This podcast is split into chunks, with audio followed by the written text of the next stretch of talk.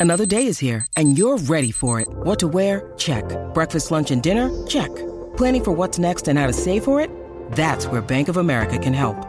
For your financial to-dos, Bank of America has experts ready to help get you closer to your goals. Get started at one of our local financial centers or 24-7 in our mobile banking app.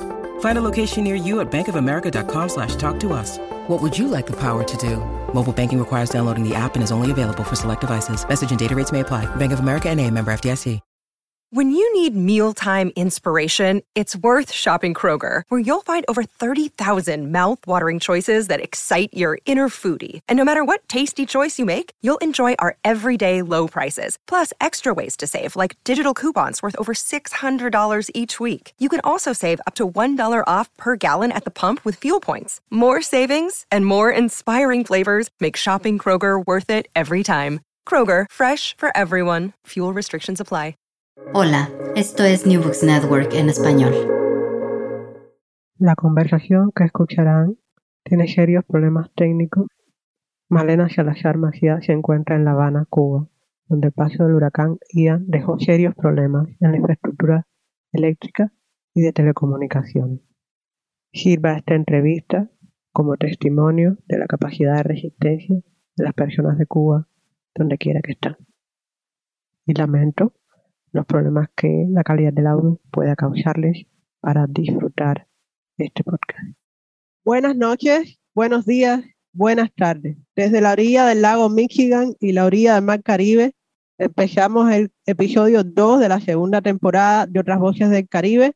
Esto es un podcast de New Book Networks en español. Les habla su anfitriona, Yasmin Silvia Portales Machado. Eh, como les he contado, como saben, o si no lo saben porque llegan por primera vez aquí con la atracción que genera el nombre de mi invitada de hoy, les explico. Este es un podcast para hablar de libros escritos por o sobre eh, voces caribeñas. Hoy tengo el placer eh, de entrevistar a mi colega y compatriota, eh, compatriota no solo en el mundo geográfico, sino también en el mundo del fantástico, Malena Salazar. Magia. Bueno, Malena. Hola Yasmin, ¿cómo estás? Un placer estar en el podcast. Y estaba viendo algunos de, tus programas donde entrevistaste a Yadira y me, me, pareció muy interesante. Así que cuando me hiciste la propuesta, yo, yo me puse muy feliz realmente. Eh, es un gusto, bueno, en fin, eh, yo, trato de mantener el equilibrio de género y mantener la diversidad de géneros literario. Entonces, eso se traduce en que no puedo invitar a tanta gente de fantástico como quisiera. Yo pena de desbalancear totalmente el podcast, pero hago mis trampas. Malena Salazar Macía está aquí para que conversemos sobre su novela más reciente, Los Errantes. Pero antes de eso, porque esto es un podcast serio, vamos a leer su currículum vitae. Eh, nacida en La Habana en 1988, graduada del Centro de Formación Literaria Onelio Jorge Cardoso en el 2008. Eres eh, la cuarta persona, creo, no, la quinta persona del Centro Onelio que pasa por este podcast. Ganadora del Premio David de Ciencia Ficción en 2015, ganadora del calendario 2017 de Ciencia Ficción, del HIDRA 2019 de Ciencia Ficción, Luis Rogelio Nogueras de Literatura Infantil 2019, ganadora del Edad de Oro 2019 en Ciencia Ficción, ganadora del premio Regino Botti 2020 en literatura infantil, ganadora del premio Aldabón 2020 en ciencia ficción, después cuento, ganadora del premio de cuento de ciencia ficción de juventud técnica, del Oscar Hurtado de ciencia ficción en 2018. Has publicado las novelas Nade en 2016, reeditada después en España por Guantanamera, la cuenta y novela Las peregrinaciones de los dioses en 2018 y Aliento de Dragón en 2020 en Colombia. Después de ello salieron, saliste en las antologías Quimera Vespertina, que publicó Caminos en Cuba en 2015, Órbitas Huracán, de la editorial Voces de Hoy en 2016, en la antología Los Mil y Un Zombies, Cuentos Cubanos sobre Monstruos, que hizo Acana en 2016, antología de poesía La Poesía es la Vida, que publicada en Alemania en 2016 también, eh, en la antología República de Croacia 2018, y eh, también Ecos de la Tundra, publicada en España 2019, en Los Sintéticos de Estados Unidos, en Sea Fire de Japón 2019, y la antología muy modestamente titulada The Best of World SF, eh, publicada en Reino Unido en 2021. O sea que tus textos están disponibles ahora mismo en español, inglés, alemán, croata y japonés. Y todo eso está muy bien para conseguirte un contrato en alguna editorial, ¿no? Este es el éxito, la exitosa carrera de Malena Salazar Macía entre 2015 y 2021. Pero si yo te pidiera que te presentes a quienes escuchan este podcast de una manera más informal, eh, te pregunto, ¿quién eres? Bueno, soy amante de la naturaleza, me gustan mucho las plantas, los animales, eh, me gusta muchísimo hacer fotografías, creo que mi Insta, que de mis propios libros, promoción, de la autopromoción que hacen los autores del chocolate si, si alguien me quiere hacer un regalo, lo mejor que puede hacer es darme chocolate. Tú sabes, en mi, en mi perfil de New Networks en español, yo digo que siempre puedes intentar sobornarme con chocolate. Y es otra hermosa coincidencia. Eh, ok, entonces, eh, dos amantes de chocolate entran a un, a un bar de helados y se preguntan mutuamente, ¿qué estás haciendo? sí. Una de ellas, que eres tú, dije, estoy promoviendo mi, mi más reciente novela, Los Errantes. Y yo pregunto, ¿de qué se trata Los Errantes? ¿De qué se trata Los Errantes, que es el libro que nos reúne? Los Errantes tuvo un camino un tanto curioso. Pasó de a, a ir a una más rara y más distinta que la anterior hasta llegar a lo que es eh, Los Errantes, va de un planeta artificial gobernado anteriormente por una, o sea, fabricado y gobernado por una raza llamada los Hidaltus, que a simple vista de los humanos no presentan ninguna diferencia. O sea, puedes poner un Hidaltus y un humano uno al lado del otro y no, no eres capaz de distinguirlo. Pero por supuesto algo tendrán que se diferencian. Invitaron a los humanos a este a colonizarlo. Así que los Hidaltus en venganza sellaron el planeta, sellaron sus códigos, arrancaron con sus naves estelares y dejaron a los humanos eh, que intentaron colonizarlos atrapados dentro de este planeta, que está encima vagando sin rumbo por un espacio desconocido, porque los humanos que están adentro no tienen idea de cómo operar el sistema del planeta, no tienen idea de, de dónde están, a dónde se dirigen y los recursos son limitados y creo que lo voy a dejar por ahí. Y en medio de toda, este, eh, toda esta situación eh, bastante de, escasez de recursos sistémica aparece Erena, que es la protagonista de Los Errantes. Eh, parece ser una muchacha simplemente dedicada sí. al, ¿cómo se dice? Al saqueo y al tráfico ilegal de recursos. Sí. ¿no? Pero y esta es la razón por la que las personas, eh, y esta es la razón por la que los, los errantes avanzan, ¿no? Erena resulta ser algo mucho más, más valioso, entre comillas, y eh, su verdadera identidad es una sorpresa incluso para ella. Eh, y los juegos de poderes alrededor de, de quien Erena es en términos genéticos y quien Erena es en términos identitarios son, son altos, son inesperados. A mí me gusta eh, de tu escritura, Malena, cómo tú juegas cuidadosamente con las descripciones eh, desde el punto de vista subjetivo para generar eh, tensión en la narrativa. Mm, voy a leer un fragmento que me gusta mucho, que creo que ilustra eso, y después seguimos conversando acerca del libro, ¿vale? Sí, sí, cómo no. Bueno, estoy en la página 46 de Los Errantes, apriétense los cinturones. Pero no estaba a salvo con Coy, sino en algún punto de la sociedad alta, a la espera de su castigo por robar. Sin embargo, todavía no encontraba ni púas, ni grilletes, ni ningún otro instrumento que resultase intimidante. Sillas, mesas, se terminó confundida, vajillas finas. Pasó de largo los muebles y avanzó con pasos cortos hasta que las rodillas le chocaron contra una barrera. Agitó los brazos frente a ella varias veces y, al no encontrar nada, los bajó hasta palpar, esta vez algo acoginado. Se estiró sobre la superficie y se permitió descansar unos minutos en un colchón que se dio ante su peso. Una cama, murmuró. ¿Qué clase de salón de tortura es este? Se incorporó con dificultad, porque la prótesis se negaba a responderle de forma correcta sobre una superficie blanda. Buscó las esquinas de la habitación, pero tropezó con un objeto anónimo que se encontraba a ras del suelo y se desplomó contra algo que traqueteó con el sonido de un montón de pedazos plásticos y metálicos. Se quedó inmóvil, con la intención de descubrir si presentaba algún dolor sospechoso, como una cortadura o un ponzón enterrado. Al asegurarse de estar bien, tocó con, con cuidado lo que amortiguaba su caída. Un terror helado le aguijoneó el pecho. El sudor manó profuso de cada poro. Tembló cuando delineó labios, nariz, párpados cerrados con pestañas y cejas, el inicio del cabello, corto, erizado, orejas con su canal auditivo, el pecho plano y los hombros firmes. Pero durante el descrutinio no se dio carne, ni sintió latidos cálidos en las venas del cuello, perfectamente modeladas. Tanteó a su derecha para tropezar con otro monigote humano, a la izquierda, una cabellera abundante, líneas esbeltas, de mujer. Inmovilidad, ausencia de alimentos, de sonidos, de fluidos corporales. Ella era la única que estaba viva en la habitación. Muñeca, que dijo en voz alta para tranquilizarse. Tocaba las ropas de los maniquís, una textura como pocas veces había sentido en barrios bajos. ¿Quién duerme aquí? Se apartó de los juguetes y se incorporó. Pagó por el resto de la habitación. Una mesita de noche con perfumes, cepillos, cremas, un armario, ninguna puerta detectable, de nuevo, las sillas, la mesa con la vajilla de porcelana en el centro. Erena se sentó a esperar.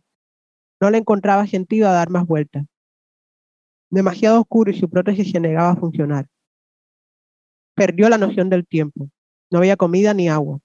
Quizás ella era la tortura, rodearla de lujos que no podía ver, privarla de lo básico para que terminara rasgándose la garganta en una avalancha de confesiones a cambio de conseguir lo que le brindaba la habitación y era incapaz de disfrutar. El rectángulo de luz la bañó al completo y la cegó. Por instinto y alzó los brazos para protegerse los ojos. Sintió de nuevo la fuerza de los mutantes cuando la ataron con cadenas a la silla y la inclinaban más atrás. Siempre con un foco blanco, incandescente sobre su rostro, con la intención de que no pudiera detallar a sus interrogadores. Tan, ta, ta, ¿Quiénes serán quienes interrogan a Erena? eh, a mí de verdad que eh, es un poco Lovecraft, ¿no?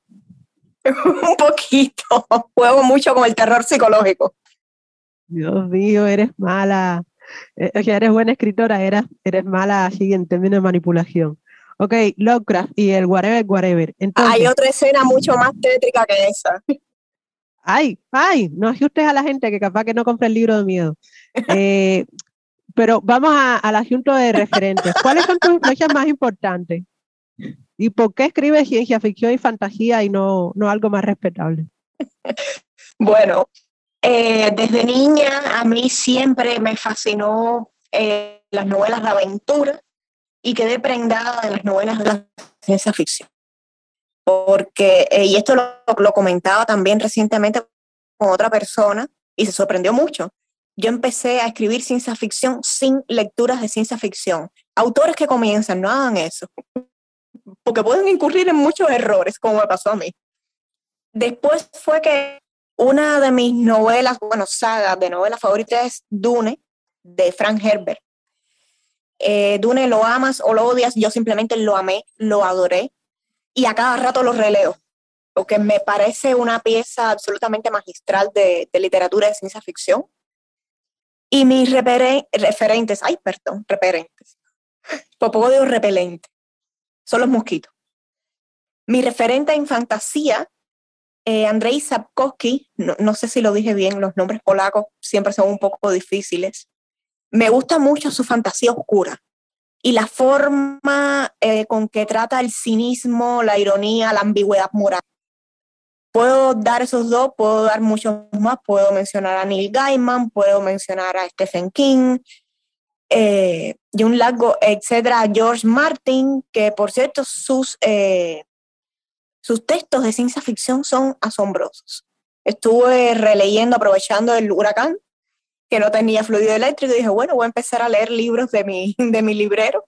Estuve básicamente una semana sin fluido eléctrico y leyendo no olvidándome de los problemas del mundo, simplemente sumergí en la lectura y releí los viajes de Tuf y, a cada página que pasaba decía, wow, wow, qué, qué construcción de personajes, qué, qué bien está, qué bien marcadas están las personalidades. Yo, yo quiero escribir así.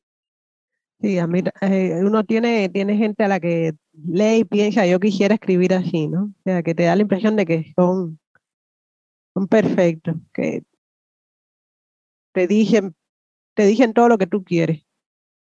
A mí me llama la atención en tu obra la recurrencia de, bueno, a ver, por supuesto la recurrencia de los personajes femeninos protagónicos. Eh, pero además de eso, tú eh, tienes, eh, te egresas una y otra vez sobre la integridad del cuerpo. Eh, y, la, en este caso, en el caso de los errantes, Erena es un, lleva una prótesis en un brazo, nació con una con un defecto genético que por paradoja le salvó la vida y, y, vive con una prótesis, ¿no?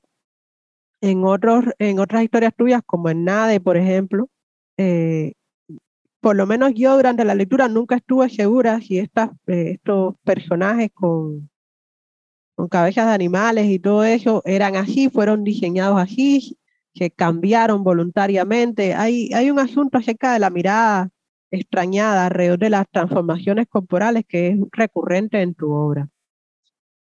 Pero de nada a los errantes han pasado, bueno, varios años y varias publicaciones.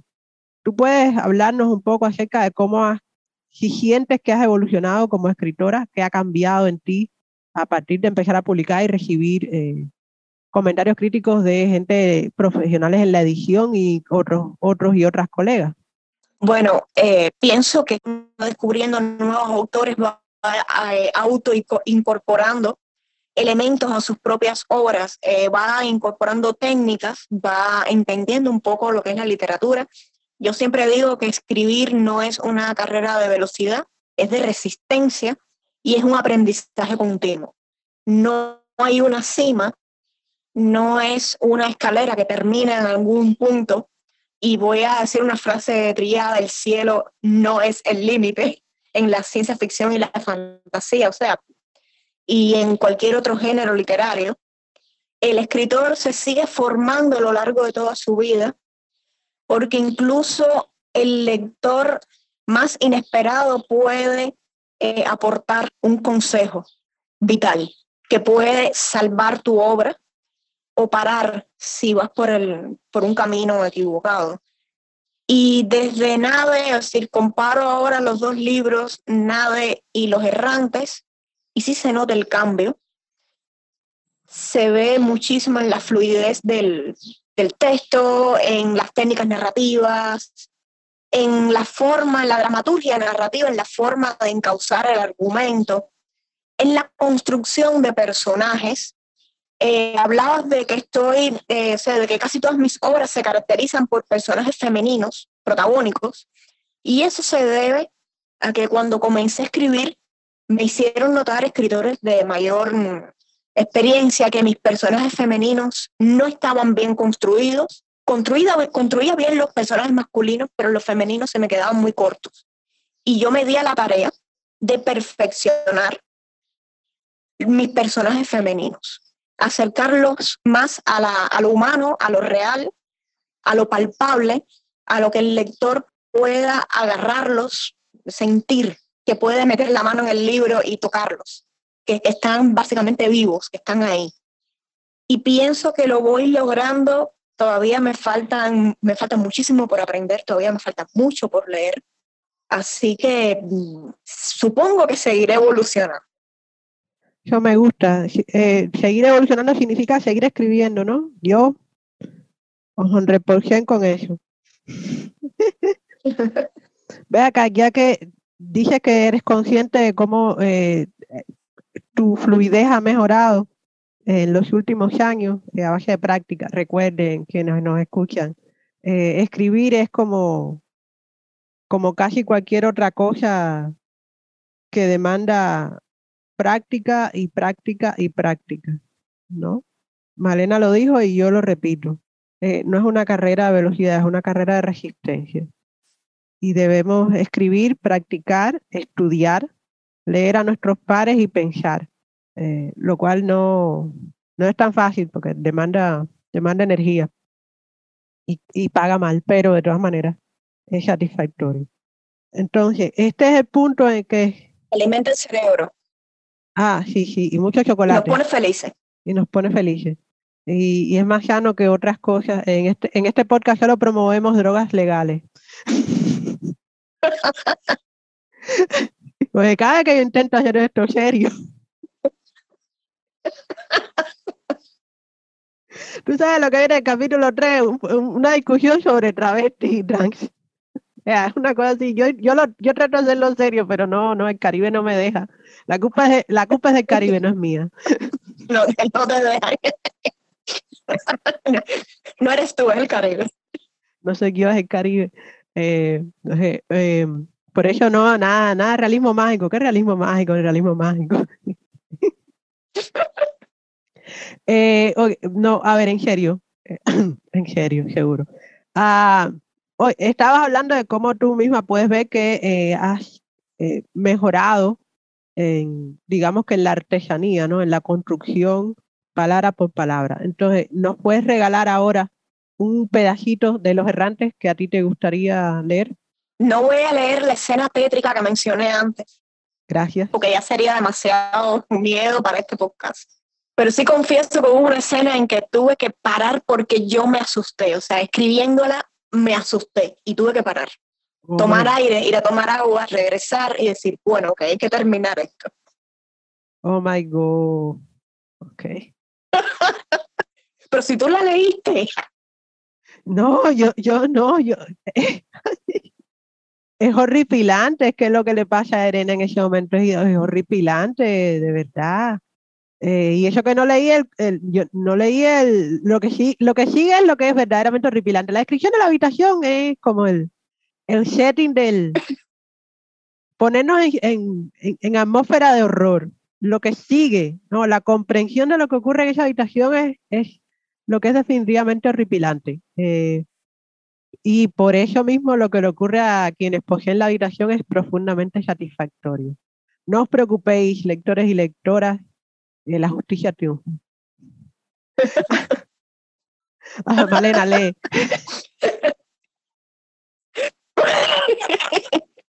que los estoy preparando. los estoy preparando. A ver, voy a leer ya. Entonces, esta vez atienen algo. Tú conoces a la gente correcta, afirmó Desrod con entusiasmo. Que cambien mi cara, que aparezca un cuerpo similar al mío tirado en cualquier alcantarilla. Ya pasó una vez, ¿sabes? Cuando era niño, escuché que alguien escapó de la sociedad alta, pero se estrellaron cerca de los barrios bajos. Los cuerpos estaban irreconocibles. Eh, solo que yo quiero sobrevivir al proceso. ¿Tienes a Macro a tu disposición? Conseguir el cuerpo de cualquier infeliz debería resultarte fácil. Un cambio de rostro. Macro es incapaz de tocarme un pelo, gruñó Desrod. Está programado para autodestruirse si sucede. Soy demasiado valioso para los logones. Cámbiame la cara, Erena. Ayúdame a fingir mi muerte y te compensaré. Compensarme.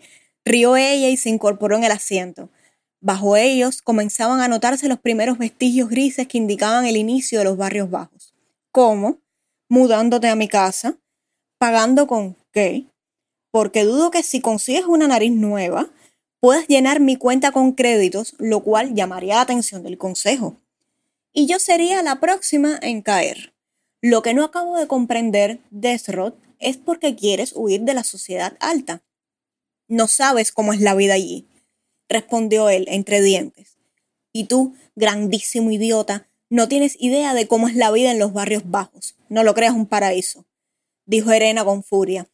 Si tanto te agobia la sociedad alta, ¿sabes qué sería mejor? Morir. Sin cuerpos falsos, simplemente morir. Si tanto te agobian los barrios bajos, lo más podrido de esta comunidad, ¿por qué tú no estás muerta? replicó Desrod y la observó con atención. ¿Por qué no ha ocurrido un suicidio masivo? Elena quiso darle una respuesta que lo callara, que borrase la expresión petulante, la sonrisa de quien sabe que ha ganado una apuesta, pero le resultó imposible. Quizás, para ella, existiera un elemento que le instara a seguir con su vida. la nave oculta en el antiguo puerto Hidaltus, bajo la plaza del metal. Si lograba llenarla de suficientes cristales, la impulsaría lejos, con suerte, hasta llegar al universo conocido. Entonces, pensó que cada habitante en Boer tendría sus pequeños impulsos para continuar, una brisna de esperanza. Estaba segura de que Desros contaba con, las, con otras motivaciones, además de su deseo ferviente por escapar de la sociedad alta. Todavía le resultaba insulsa su excusa para salvarla de los bisturís de Macro, salvarla del deseo de los logones por convertirla en una silenciosa, pero adorable, muñeca con la cual jugar. Estoy viva porque sé cómo funcionan las cosas, gruñó ella, esquiva. Perfecto, soy un estudiante aplicado, comentó Desrod.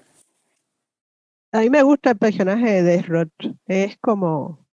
Eh, oh, a mí me encanta. Eh, yo te felicito por haber construido eh, también a, ese esclavo que oscila entre, entre la traición y, yo, y el creo yo injustificado eh, agradecimiento, ¿no? Sí. Que lo convierte en un ser, bueno, primero en el ser que impulsa mucho de los conflictos más importantes, de las peripecias más importantes en la novela. Segundo, en una suerte de espejo deformado de Erena. Eh, creo que no revelo mucho sobre el argumento si digo que eh, Desrot es lo que Erena podría haber sido de no haber nacido con un brazo deformado, ¿no? Sí, sí. Totalmente. Sí. Entonces, eh, ella es también una cosa recurrente en la literatura caribeña, ¿no? Desde, desde el realismo hasta, hasta el fantástico. Eh, el asunto de la relación que tenemos con la historia colonial, ¿no? El legado de la plantación y cómo aparece de, de las maneras más sorprendentes nuestras expresiones culturales. Yo, en fin, no, hay que leer el libro. Y además no quiero obligarte a hablar de cosas de las que eh, son especulaciones mías. Algún día escribiré eh, sobre los errantes y entonces daré rienda suelta a todas mis especulaciones como crítica literaria.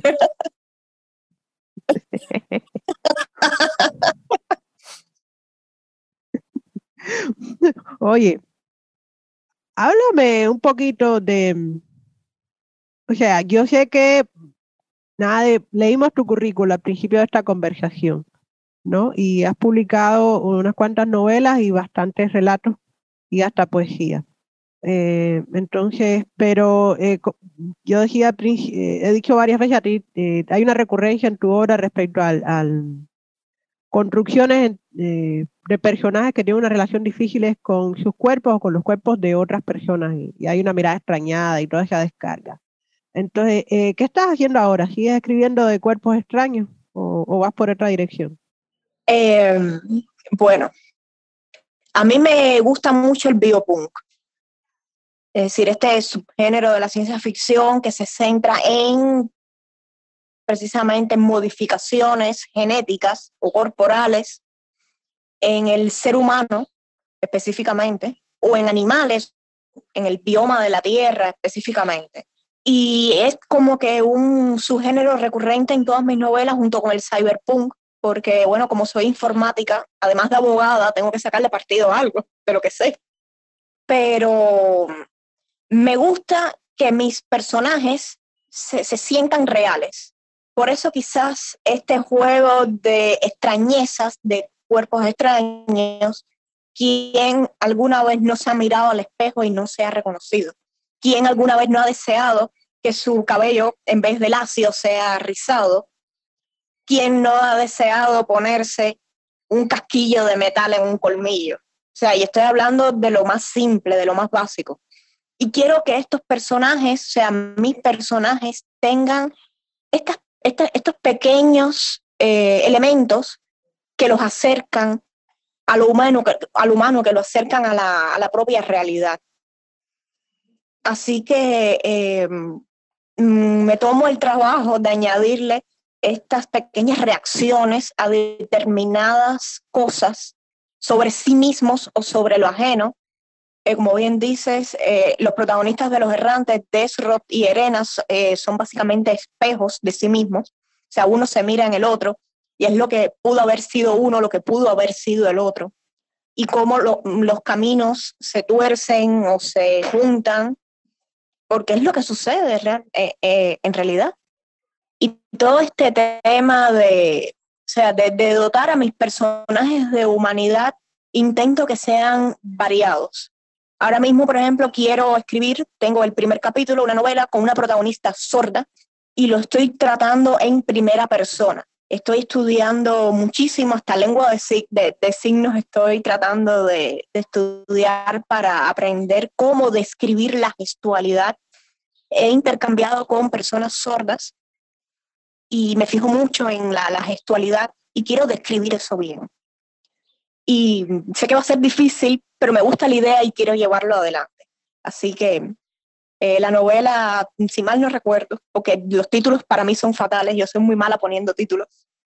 Eh, el título de la novela sería Y así vimos la luz. Y bueno, tendría una protagonista sorda. ¿Tú sabes qué me llama la atención de esta idea de una protagonista sorda? Que hay un, un presupuesto, ¿no?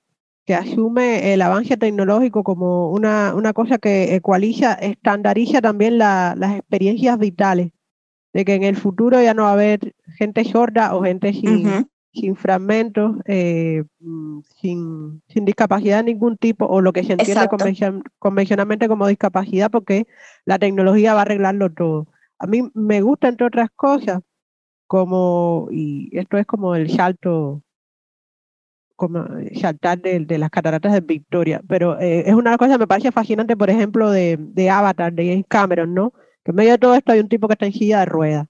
¿El, el qué cosa? Está en el futuro. ¿Cómo hay un tipo en silla de ruedas? ¿No? Sí, exacto. Exacto, porque la tecnología avanza, pero no es accesible, o la tecnología avanza y no se mueve eh, en la dirección que una que imaginamos desde aquí, o las personas toman no es el caso de Jane Cameron, no, no, es el caso de, de Julie, el personaje de Cameron, no sé cuál es el caso de tu futuro personaje de, de la luz. Em, las personas también pueden elegir no, no estandarizarse por razones de, de diverso tipo, ¿no? Entonces, eh, looking forward, eh, que bueno es mi inglés, eh, esperando con locura tu, tu próximo título. Espero que el clima y la economía te permitan escribir eh, más o menos en paz. Entonces, es casi la hora de terminar. Entonces yo siempre le hago esta pregunta a la gente eh, para cerrar. Es un fragmento que después usaremos eh, sin fines de lucro para promover el podcast. Malena Salazar, autora de Los Horrantes, título disponible para toda América Latina, con un sello de República Dominicana. Dime, ¿por qué alguien debería comprar tu libro? O mejor aún, escribir una carta muy enérgica a su biblioteca para que cumplan cinco o seis ejemplares y toda la comunidad pueda disfrutar de la historia de Elena y los errantes. bueno, primero, porque los errantes cuentan una historia de supervivencia como mismo lo es el propio eh, de supervivencia y de resistencia, como lo es el propio género de la ciencia ficción que es un género de resistencias y de desafiar. La protagonista Arena no está conforme con el destino que todos están esperando en un planeta errante que va a ningún lugar con los recursos a punto de agotarse. Erena sale a forjar su propio destino sin importar qué o cómo lo va a hacer para los suyos. Así que historia eh, solo por eso y por los conflictos que pueden surgir en una sociedad que ha pasado demasiado tiempo encerrada en sí misma. Ahí lo tienen, en la voz de su escritora, de su autora, eh, que probablemente pronto sea una de sus autoras favoritas del género de la ciencia ficción en el Caribe. Eh, yo recomiendo los errantes también, porque eh, no es solo una historia acerca de resistencia, de supervivencia e ingenio. Creo que es una historia profundamente caribeña, que habla de, de los retos de superar eh, las circunstancias materiales de escasez y de, y de daño, alzarnos y encontrar, eh, incluso a través de la crueldad y el miedo, dignidad y un futuro mejor. Muchísimas gracias, Malena, por habernos, por haber usado tu em, difícil conexión para conversar conmigo y con las personas que escuchan otras voces del Caribe. Gracias a ti por invitarme y lamento que la conexión esté tan mala. Pero bueno, es el Caribe, no soy yo. bueno, yo. Es el Caribe, no eres tú. Es el Caribe, no soy yo. Desde la orilla del lago Michigan y la orilla del mar Caribe, el lago Michigan a veces parece un mar, el, el mar Caribe a veces parece un lago, de lo cerca que está la gente a su alrededor y lo dulce que es son las personas a pesar de, de lo extraño de sus aguas. Le hemos hablado eh, Malena Salazar Macía y Yasmín Silvia Portales Machado. Esto es Otras Voces del Caribe, un podcast de New Book Networks en español, donde quiera que estés. Buenas noches, buenos días, buenas tardes. Gracias por escuchar New Books Network en español.